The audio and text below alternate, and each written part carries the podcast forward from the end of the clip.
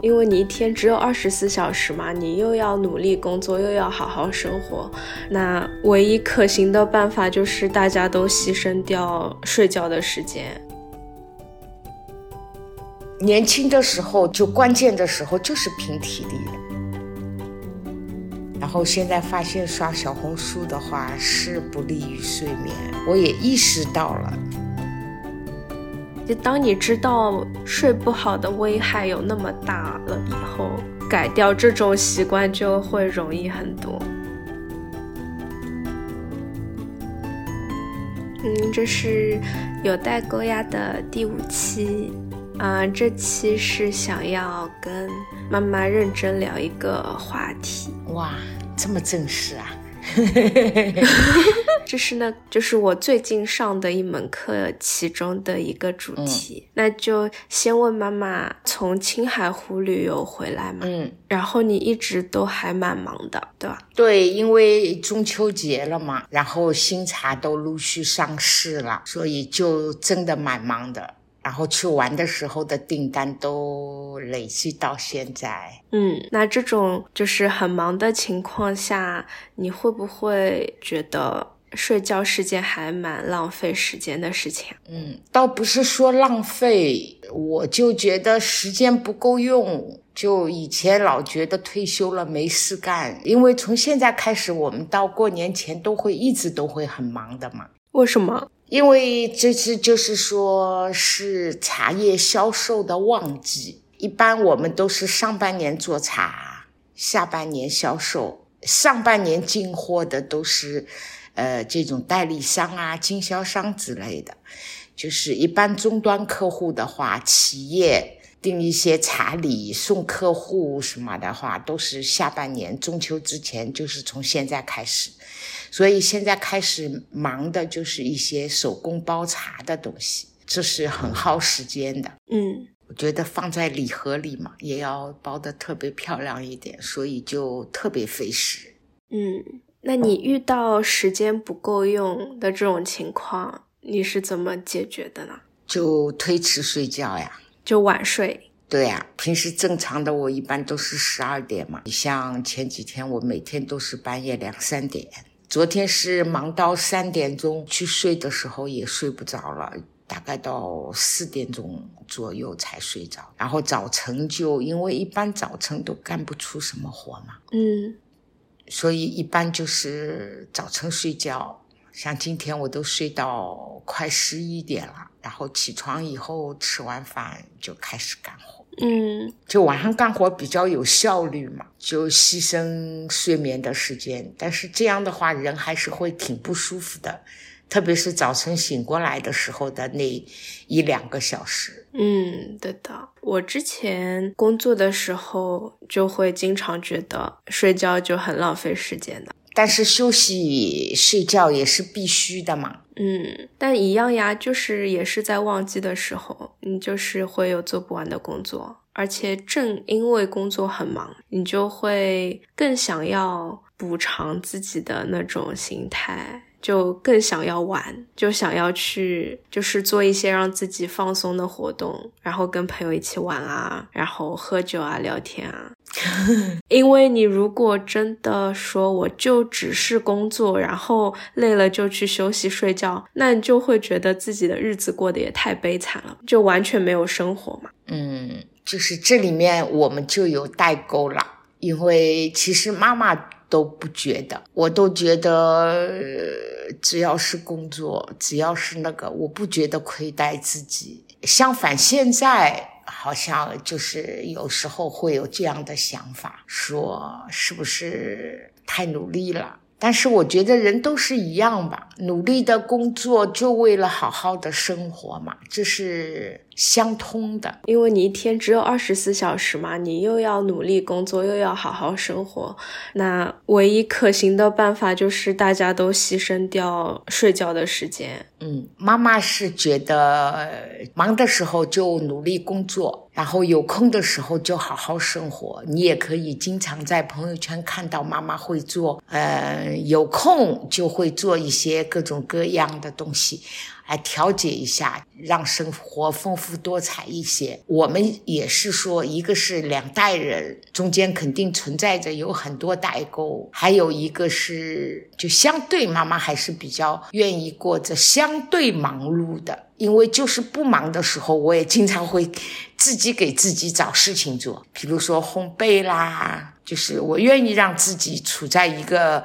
稍微忙一点的这种状态下，我觉得这样的话就不觉得好无聊啊，或者是说无趣啊，就找一些自己喜欢的事情做。嗯，那你这个是很理想的状态嘛？你退休了，就是自己可以好好安排自己的时间啊。嗯。挺理想的，我也挺嗯挺满意这种状态的。嗯，这因为也是每个人性格的不同吧。我觉得有的人相对勤快一点，他愿意把自己过得忙忙碌碌的。我也会经常安排一下，今天下午什么也不干，我就在那喝茶，静下来喝茶，自己独处。我觉得这个也特别好。嗯，会有时间静下来思考一些东西。那你为什么这两？天就是要搞到那么晚呢？要急着发货啊！一定要在答应别人发货之前就把这个货准备好。我昨天晚上准备的是今天必须要发出去的货，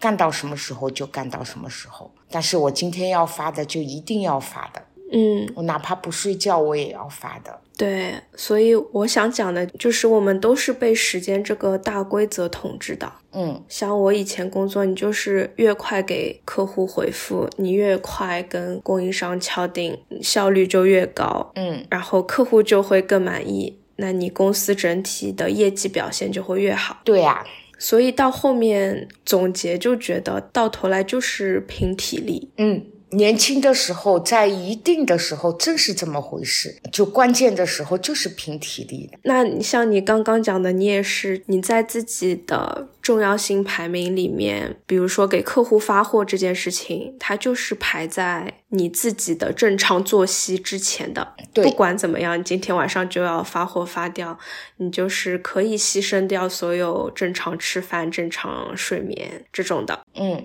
但是有的时候妈妈也会说，真的很忙的时候，妈妈会就是像一般企业定的茶礼，它就是数量挺多的嘛，我一般都是有。有个时间限制，就是三到五天或者三到七天啊。客户如果说等不了那么久，经常会有一些客户说，呃，今天定了，最好让你明天或者后天就给他发货。但是就是看，比如说赶一赶啊，我能做到的我就会做。像现在大家都很忙，不好意思让朋友来帮忙的。就记得上次跟深圳发一批货，最后五六个、七八个朋友来帮忙，他们一晚上就是一起干，干了等于是超过我一周的这种工作量，因为他们都是熟练工嘛，所以又有效率，气氛又很好。干完了，妈妈请他们吃一顿宵夜，然后他们就教育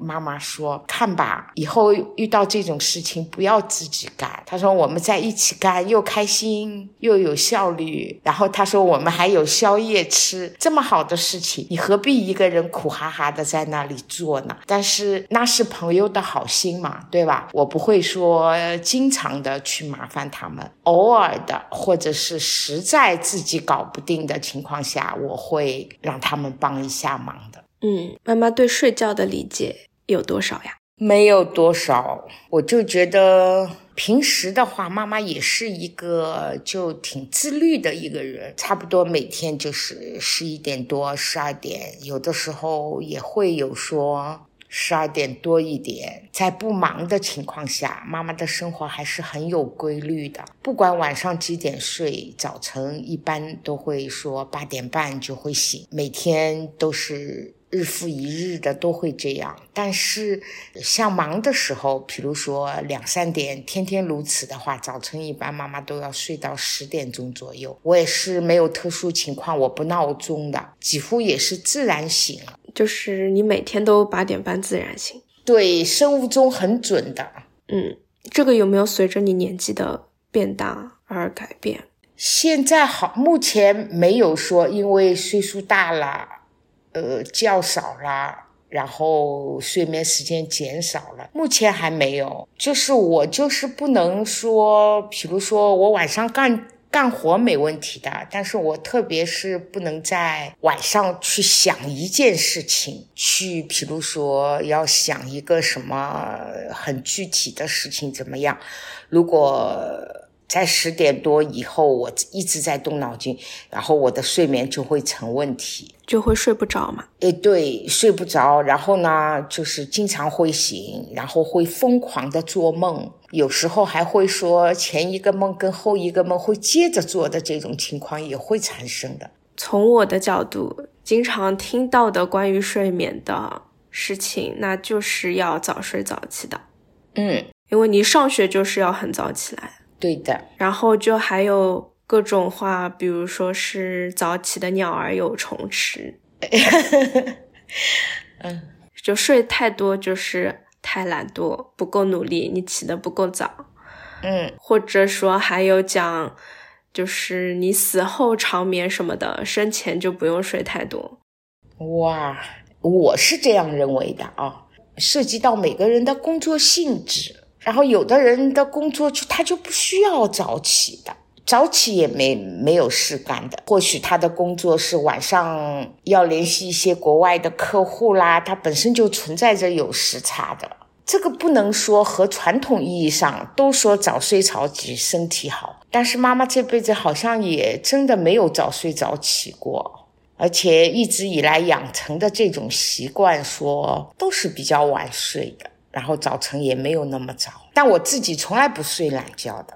我我举个例子啊，因为这两天是不正常嘛，就是天天忙到深更半夜。我已经把第二天的事情要发货的东西都准备好了，我早晨就可以睡到自然醒。它自然醒也就十点多嘛，其实跟我平时的睡眠时间都是一样的嘛，只是推迟了那么一段。很心安的是，因为。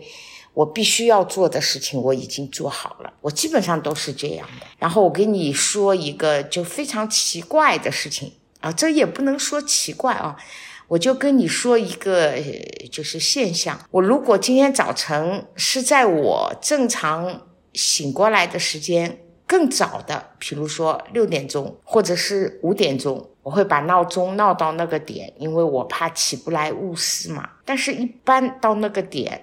我都醒了，而且是闹钟没响的，很多年了，一直是这样。这个也是蛮有意思的啊，可能是因为心里有事吧，就是觉得要早起。嗯，这个我不知道是什么原因。但是关于你，就是呃习惯晚睡，然后你明显觉得晚上可以做得出事情，对。早上做不出事情的这种，我我也是在这门课里知道的嘛。嗯，这是跟遗传基因相关的。相关吗？那好像阿公阿婆从来不晚睡的。每个人他都有不一样的这个，它叫做 chronotype。就是你自己的生物钟，有的人就是那种早上很做得出事情，然后晚上很困的，所以这个是每个人生来基因里就定好的。嗯，之前就是会看到很多一系列好像很成功的人，他讲述自己的生活方式，他就会说我每天早上四点钟就起来干嘛干嘛干嘛，然后七点钟就到办公室了，或者他就讲我每天只睡四小时。嗯，看上去他好像非常高效，然后他每天会有很多时间，所以导致了他很成功。这些通通都是毫无借鉴意义的事情。一个人你是早上更有能量，还是晚上更有能量？或者说你每天需要的睡觉时间是六到七小时，或者你每天是需要睡到十小时的？这个通通都是基因决定的。所以通常讲，一个人至少每天要睡八小时。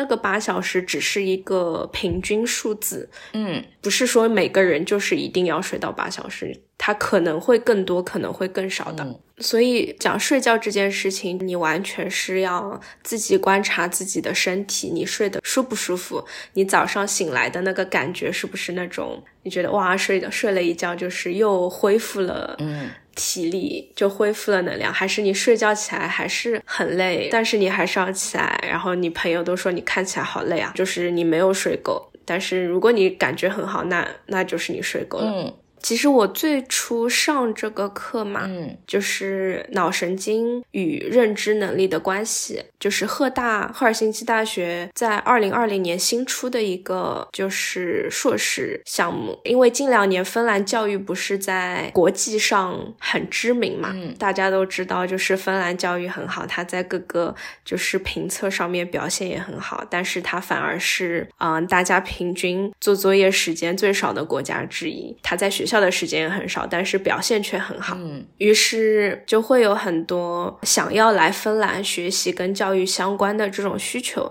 但是在二零年之前，都是没有这种用英语上教育相关硕士的。嗯之前都是芬兰语嘛，所以赫大就开了一个新的，叫做 Changing Education，变革中的教育。它要跟随着社会的步伐去啊、进一步的研究现在最当代的教育应该怎么去做。这个课就是其中的一门课嘛，它暑期就是有那种开放的课，所以我就报了，因为我觉得就是很感兴趣。嗯当时选选的时候，我是更想要知道，就是人的一个学习认知能力跟脑神经的关系啊、像第一节课他讲的是运动，这门课我们是远程的嘛，嗯他视频录制的时候，老师跟同学都是在骑那个动感单车，就是一边骑车一边上这个课的。然后他讲了呃运动跟认知能力的关系，呃情绪啊、睡觉啊，然后营养啊。语言啊、音乐啊，各种各种。但我今天就是很想，就先重点的讲睡觉嘛。嗯。听了之后就有很多很震惊的地方，就比如说讲呃睡觉和认知能力的这个，它就有很多组那种对比实验做监测，一组是睡眠充足的学生，然后一组是睡眠不充足的学生嘛。嗯。嗯，这个睡眠是发生在他学习之前，就是如果一个学生你晚上呃睡眠不足，然后第二天去上课了，你的认知能力、记忆力你是无法完全的吸收你当天学到的知识的，包括你学完知识之后的睡眠。就也很有影响，它就监测到你睡眠不足的学生，海马体是没有明显的电信号的，就是你脑子里的这个东西，你是无法进行记忆的，就是你的记忆库等于说被关闭了。嗯但是那些睡眠质量好的，他在深度睡眠的时候，脑子里的脑电波电信号是非常强、非常活跃的。他那个时候是将你白天学到的，就是临时储存的那些记忆，转移到长期储存的记忆的地方。所以你只有在很好的睡眠质量的时候，学习才会发生。就不然的话，你白天学了，晚上睡不好，你照样没有记住。所以就会导致你学习效率非常非常的低。嗯所以学习之前跟之后的这个睡眠质量，跟你认知能力、记忆力都有非常强的关系。所以我就觉得，是就是小朋友们晚上做作业要做到很晚嘛，你第二天要是又要早上起来，你肯定就是连续的一个礼拜。都没有办法睡好觉的啊，就觉得好可怜啊，就真的严重影响他的学习能力，他自己又很累很累的，最后还导致该学的还没有学进去。嗯，现在不是国内在搞教育改革了吗？现在小朋友都没有作业，就其实是很好的，不光是睡觉，还有体育运动，就是像我小时候那种体育课都被占掉，课间十分钟都被占掉，这些其实都是很不利于你大脑吸收知识的。其实你就是下课十分钟要出去充分的运动你的身体，你才能够更好的学习，而不是说你呃那个下课十分钟，或者说体育课都被。就是文化课占掉，然后用最多的时间往你脑子里塞那些知识，你就好像可以学的更多了，就都不是这样子的。但如果我们就只说睡觉的话，不光光是跟学习相关的这些认知能力、跟记忆力、跟免疫系统关系也很大的。这个妈妈以前有没有听说过？没有，但是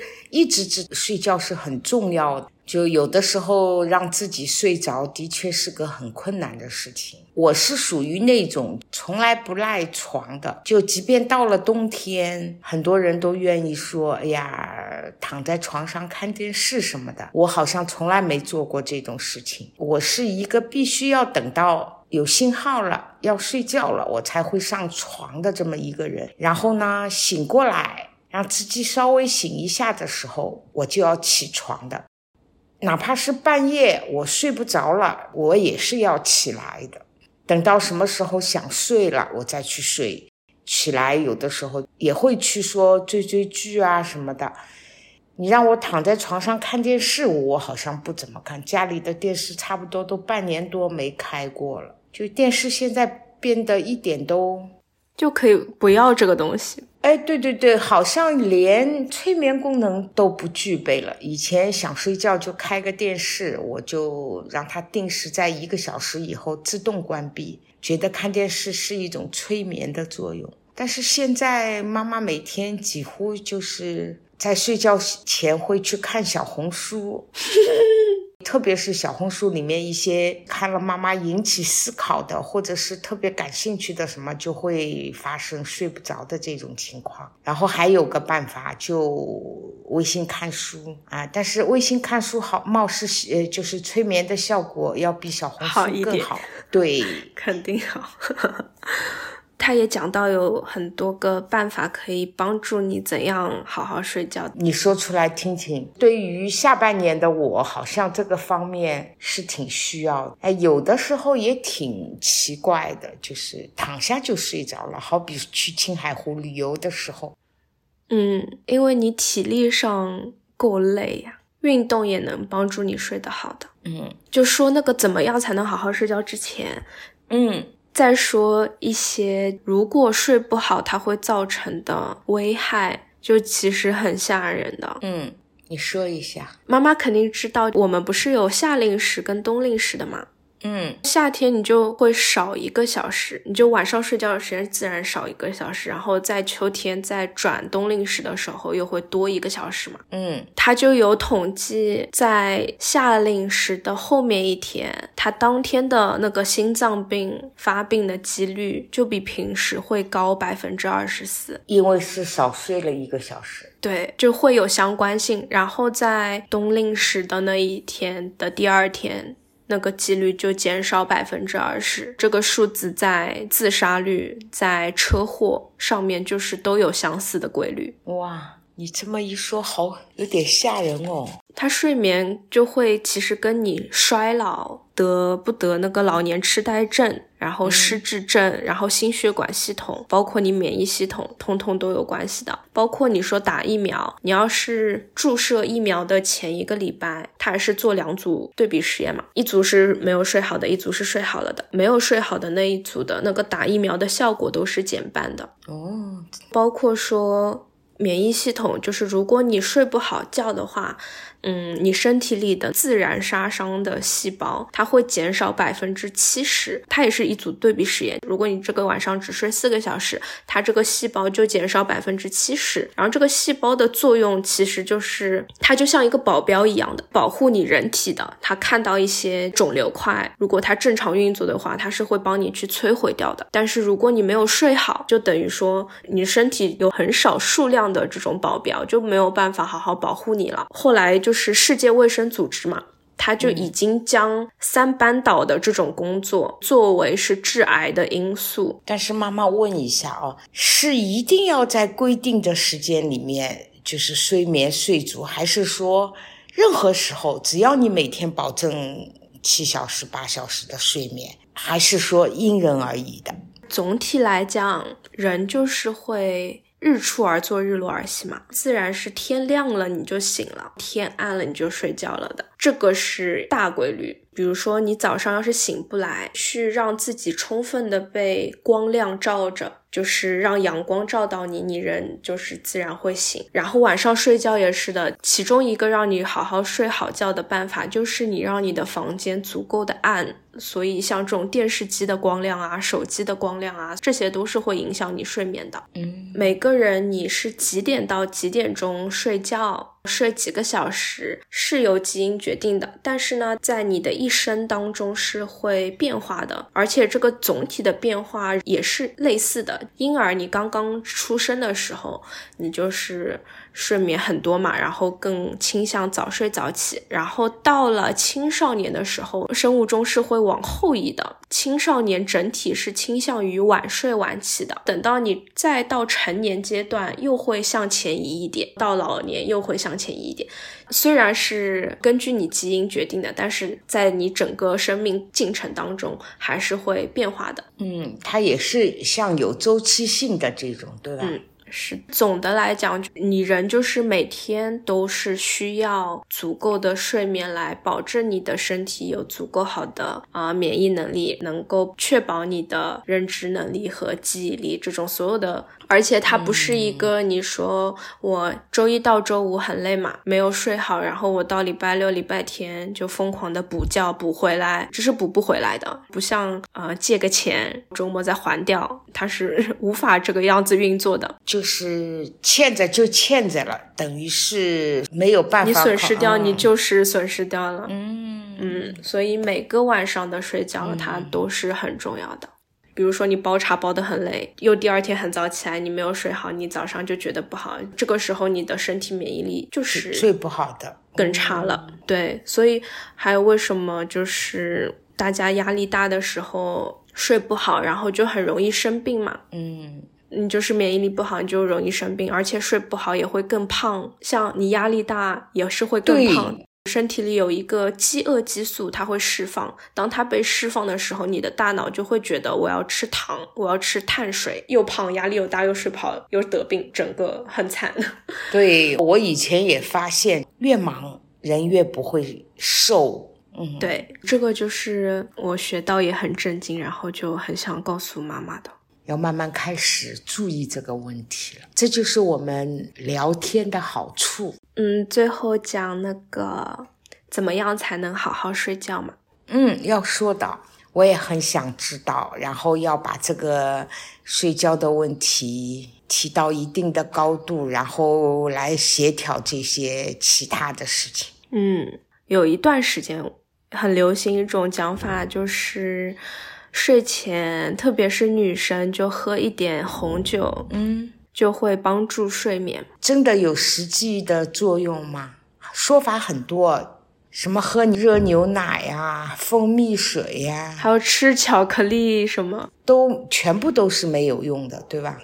嗯，牛奶我不知道为什么要睡前喝牛奶，但是呃，喝酒是完全不会帮助你好好睡觉的，它反而会伤害神经。它只是让你有一种错觉，好像你会就是晕乎乎的，然后就是可以睡得比较好的。我有的时候会说睡前喝一点蜂蜜水。你觉得喝蜂蜜水会帮你？我没有觉得什么，因为也是道听途说的。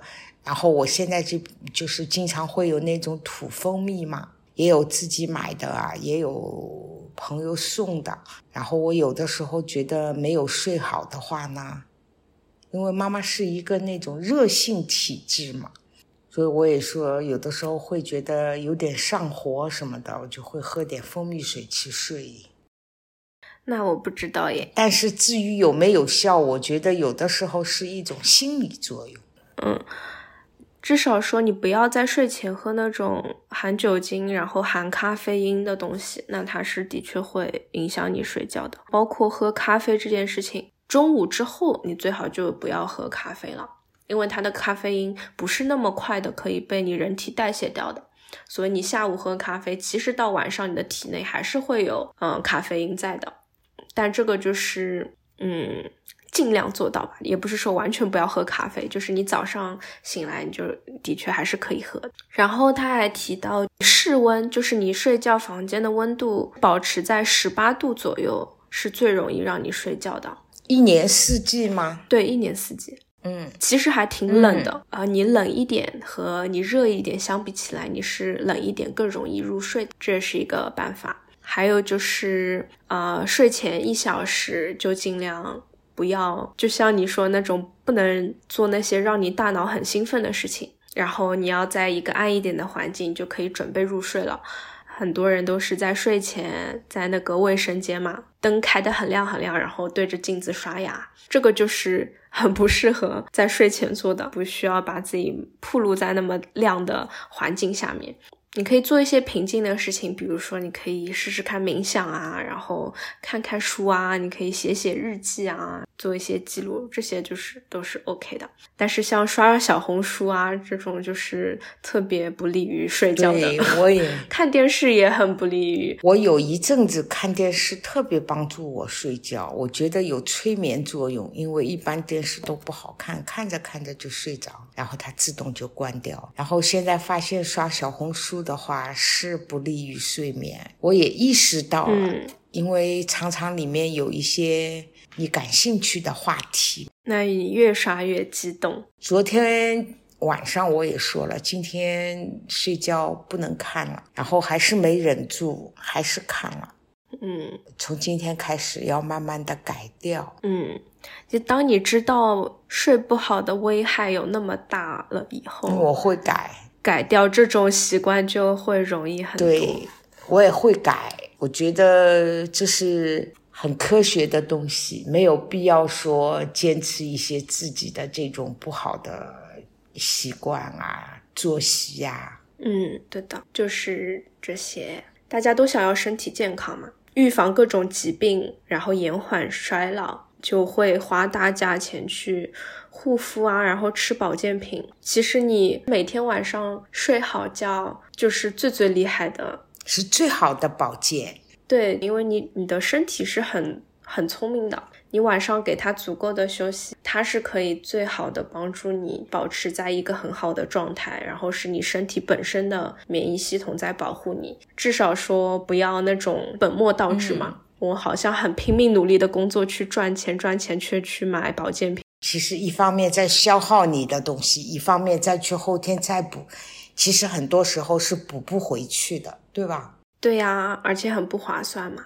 所以我宁愿把睡觉放在第一位，因为它背后就是支撑着你身体的东西，因为身体就是第一位的。嗯，对的，对的，这个是没错的。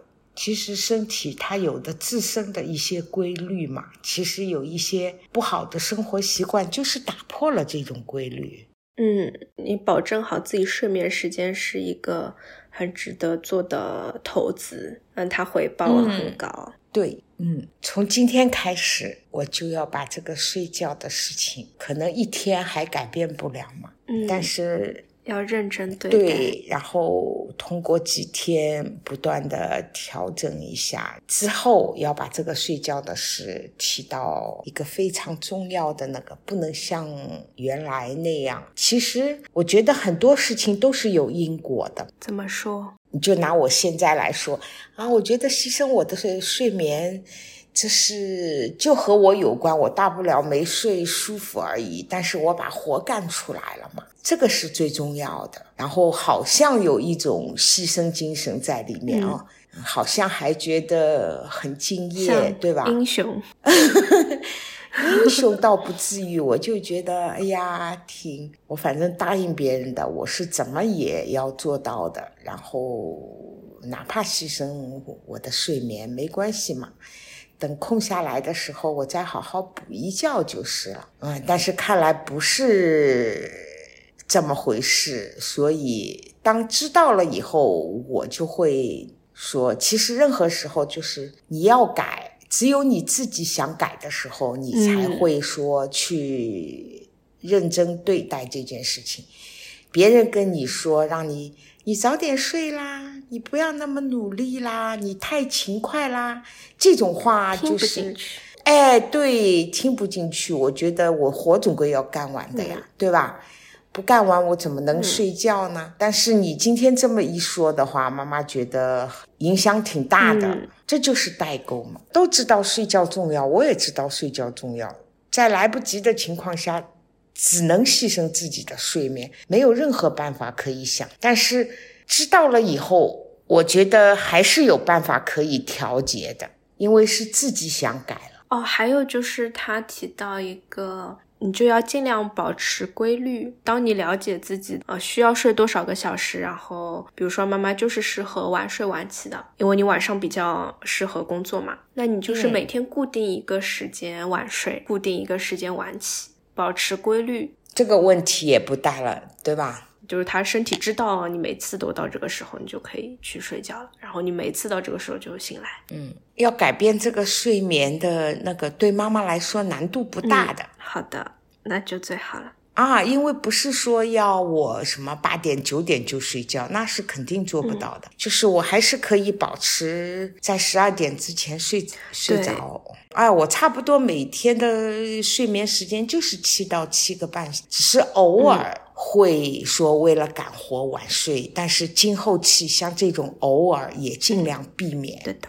对吧？嗯嗯啊，好啦，谢谢女儿啊，不客气，又让我知道了一个对身体特别好的一个睡眠的好习惯。嗯，那关于睡觉的就先录到这里。嗯，妈妈就从今天开始改。节目的最后。祝大家努力的工作，好好的生活，让自己每天都有一个好的睡眠，以此保证有一个健康的身体。我们下一期见。